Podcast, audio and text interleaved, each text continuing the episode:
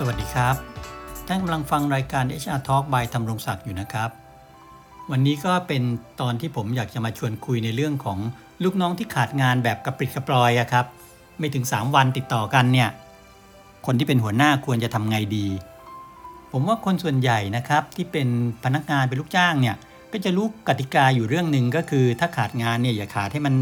3 วันติดต่อกันนะพูดง่ายๆ ไม่งั้นเดี๋ยวจะโดนไล่ออกหรือถูกเลิกจ้าง โดยไม่ได้ค่าชดเชยอะไรทั้งนั้นนะครับ อันนี้ผมว่าหลายคนรู้อยู่ คราวนี้พอพนักงานบางคนที่เป็นพวกสิงอู้ ชอบโดดงานเป็นประจำโดดบ่อยๆ ประเภทชอบทำงานน้อยๆแต่อยากได้เงินเดือนเยอะๆเนี่ยก็จะหาวิธีซิกแซกไงนะครับก็คือง่ายๆครับเวลาขาดงานก็อย่าขาดให้มัน 3 วันติดกันสิก็โดดขาดงานบ้าง 1 วันบ้าง 2 วันบ้างวันที่ 3 ก็มาทำงานต่ออะไรอย่างเงี้ย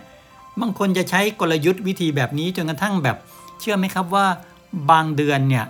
จะมีประเภทลองวีคเอนได้อะเช่นสมมติบริษัทหยุดวันเสาร์อาทิตย์นะครับ พวกนี้ก็จะขาดงานวันศุกร์ไง แล้วก็เสาร์อาทิตย์พ่วงไปเลย หรือศุกร์เสาร์อาทิตย์จันทร์อย่างเงี้ย เออกลายเป็น 4 วันไปเลย ในเดือนที่แม้แต่ไม่มีวันหยุดราชการวันหยุดประเพณีนะ ก็ยังได้เลยนะฮะ เป็นต้นนะเช่นเดือนกันยาอย่างเงี้ย ไม่มีวันหยุดอะไรเลย เขาก็ยังมีลองวิกเอนเขาได้อย่างเงี้ยแทบทุกเดือนนะนะครับ มันก็เลยทำให้หัวหน้าบางคนก็อึดอัดใจนะครับ ที่หนักกว่านั้นก็ มันหายไปเลยครับ แล้วก็ไม่ไม่บอกบางคนก็อาจจะขาดงานแบบนี้โดยโทรมาอ้างก็มีนะครับ เช่นโทรมาบอกว่าลาป่วยบ้างแหละลากิจบ้างแหละ หรือบางคนก็หายไปเฉยๆโดยไม่บอกอะไรเลยก็มีนะฮะแล้ววันรุ่งขึ้นก็มาทำงานหน้าตาเฉยอย่างเงี้ยมีครับ ผมว่ามันทำให้พนักคนที่เป็นหัวหน้าเนี่ยคงอึดอัดใจเหมือนกัน รวมถึงพนักงานที่เป็นเพื่อนร่วมงานนะครับเขาก็จะลำบากใจหรือไม่ค่อยแฮปปี้นักอะถูกไหมฮะมันเหมือนถูกกินแรงอะ มันโดดไปหายไปตัวเองก็ต้องมารับโหลดทำแทนเพื่อนบ้างอะไรบ้างอย่างเงี้ยถูกไหมฮะมันจะมีอยู่นะครับ ซึ่งบางทีเนี่ยบางคนก็จะพอยปัญหาเนี้ยไปที่ตัวพนักงานที่ขาดงานบ่อยๆ แต่ผมกลับมองว่าปัญหาเรื่องพวกเนี้ยสำคัญเนี่ยโอเค ตัวพนักงานอาจจะเป็นปัญหาส่วนหนึ่งแต่ปัญหาหลักอยู่ที่ตัวหัวหน้ามากกว่าครับ ถามว่าทำไมผมบอกงั้น หัวหน้าบางคนไม่ทำอะไรสิคือปล่อยใครจะขาดก็ขาดไป ฉันก็อนุญาตทุกครั้งนะฮะไม่ว่าจะโทรมาบอกหรือไม่โทรมาบอกนะฮะก็จะอนุญาตทุกครั้ง ปล่อยลูกน้องมาทำงานหน้าตาเฉยในวันรุ่งขึ้นเนี่ยอย่าลืมนะครับ พอทำอย่างนี้เนี่ยมันก็จะทำให้ลูกน้องที่ไม่มีปัญหาเนี่ยพลอยมีปัญหาไปด้วยสิถูกไหมครับ ต้องยอมรับนะครับว่าพนักงานที่ประเภทอย่างเนี้ยขาดงานอู้งานโดดงานบ่อยๆเนี่ยไม่ได้เป็นพนักงานที่เป็นลูกน้องส่วนใหญ่นะครับคนส่วนใหญ่ผมเชื่อว่าทำงานดีตามปกติ รับผิดชอบมาทำงานตรงเวลา ไม่มีปัญหา แต่อีส่วนน้อยเนี่ยแหละครับพอมันสร้างปัญหาอย่างนี้ที่เป็นคนส่วนน้อยแต่หัวหน้ากับปล่อยปละละเลยทำเป็นไม่รู้ไม่ชี้หรืออนุญาตให้เขาขาดไปได้อย่างเงี้ยทุกครั้งเนี่ยมันจะทำให้คนส่วนดีๆ ส่วนใหญ่เขามองแล้วมีปัญหาไงครับ ก็จะมองว่าอ้าวถ้าเพื่อนเป็นอย่างนี้ฉันก็เอาบ้างสิมีทูไงครับแปลว่ากูด้วยไงก็ในเมื่อเขาทำอย่างนี้ได้ฉันก็เอาบ้างอะก็จะเจอปัญหาต่อก็คือพอหัวหน้าเห็นไหมครับปัญหายึดตัวหัวหน้าแหละพอหัวหน้าไม่กล้าทำอะไรหรือไม่ตัดสินใจทำอะไรสักอย่างหนึ่งกับไอ้พวกที่มีปัญหาส่วนน้อยเนี่ย มันก็จะทำให้หน่วยงานนั้นบางทีมีอัตราการขาดงานสูงครับ ในคนอื่นๆ ตามไปด้วยมันลุกลามไงอย่างนี้แหละครับ เพราะฉะนั้นเนี่ยถามว่าแล้วหัวหน้าควรทํำยังไงกับเรื่องนี้ครับ ผมก็มีอยู่ 4 ข้อใหญ่ ๆ ที่ควรจะต้องทำครับ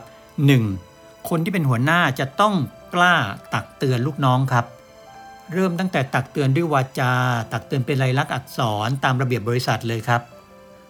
ถ้าใครไม่ทราบว่าขั้นตอนการตักเตือนจะทำยังไง ถึงจะถูกต้องทำไงดีเนี่ยไปดาวน์โหลด หนังสือของผมที่แจกฟรีในบล็อกของผมนะครับ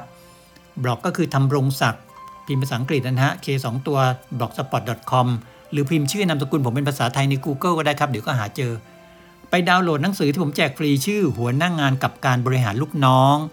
HR for non HR ครับ ไปอ่านในบทของการดำเนินการทางวินัยครับ ผมมีตัวอย่างมีรายละเอียด มีขั้นตอนการดำเนินการ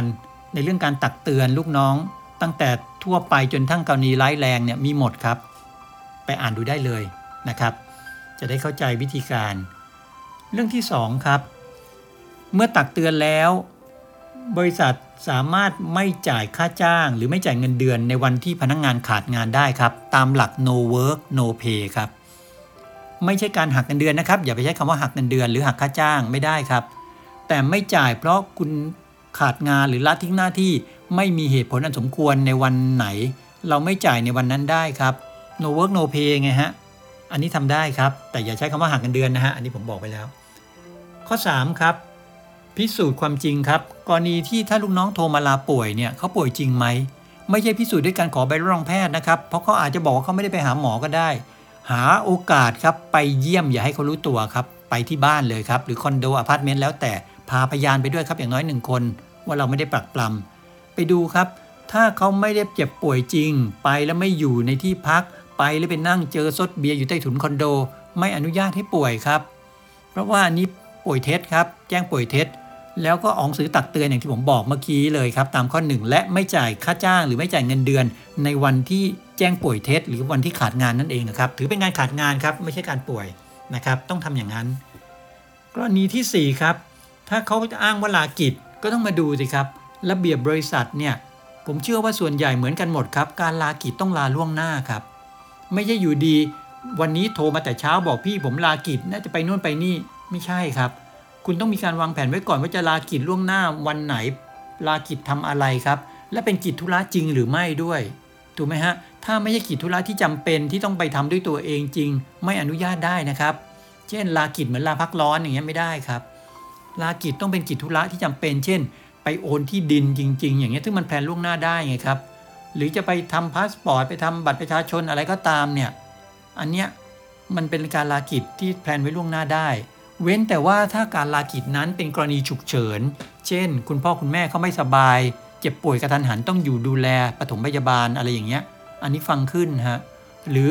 คุณพ่อคุณแม่เขาเสียชีวิตกระทันหันต้องจัดการเรื่องศพ เรื่องงานศพ อันนี้ฟังได้ครับ เป็นต้น เพราะงั้นดูข้อเท็จจริงครับ ถ้าลากิจแบบฉุกเฉินก็ดูข้อเท็จจริงอะว่ามันฉุกเฉินจริงไหม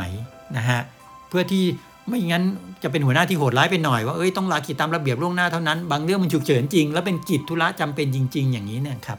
อันนี้ก็ต้องดูด้วยนะครับ เพราะฉะนั้นเนี่ยผมเชื่อว่าท่านที่เป็นหัวหน้าฟังผมมาถึงตรงนี้เนี่ยผมเชื่อว่าท่านจะเข้าใจบทบาทหน้าที่และวิธีบริหารจัดการกับลูกน้องที่จงใจขาดงานแบบกระปิดกระปลอยแบบนี้ได้ดีขึ้นแล้วนะครับ ซึ่งถ้าเขายังขาดงานอย่างเนี้ยกระปิดกระปลอยแบบนี้จนกระทั่งถึงที่สุดอะครับ คือการออกหนังสือตักเตือนเป็นครั้งสุดท้ายที่เราเรียก last warning อะครับว่าถ้าคุณขาดงานแบบนี้อีก ครั้งต่อไป บริษัทจะเลิกจ้างไม่จ่ายค่าชดเชยใด ๆ ทั้งสิ้น แล้วเขายังผิดซ้ำคำเตือนนี้ครับก็นี่อย่างนี้แหละครับ สามารถเลิกจ้างได้โดยไม่ต้องจ่ายค่าชดเชยใด ๆ ทั้งสิ้นครับ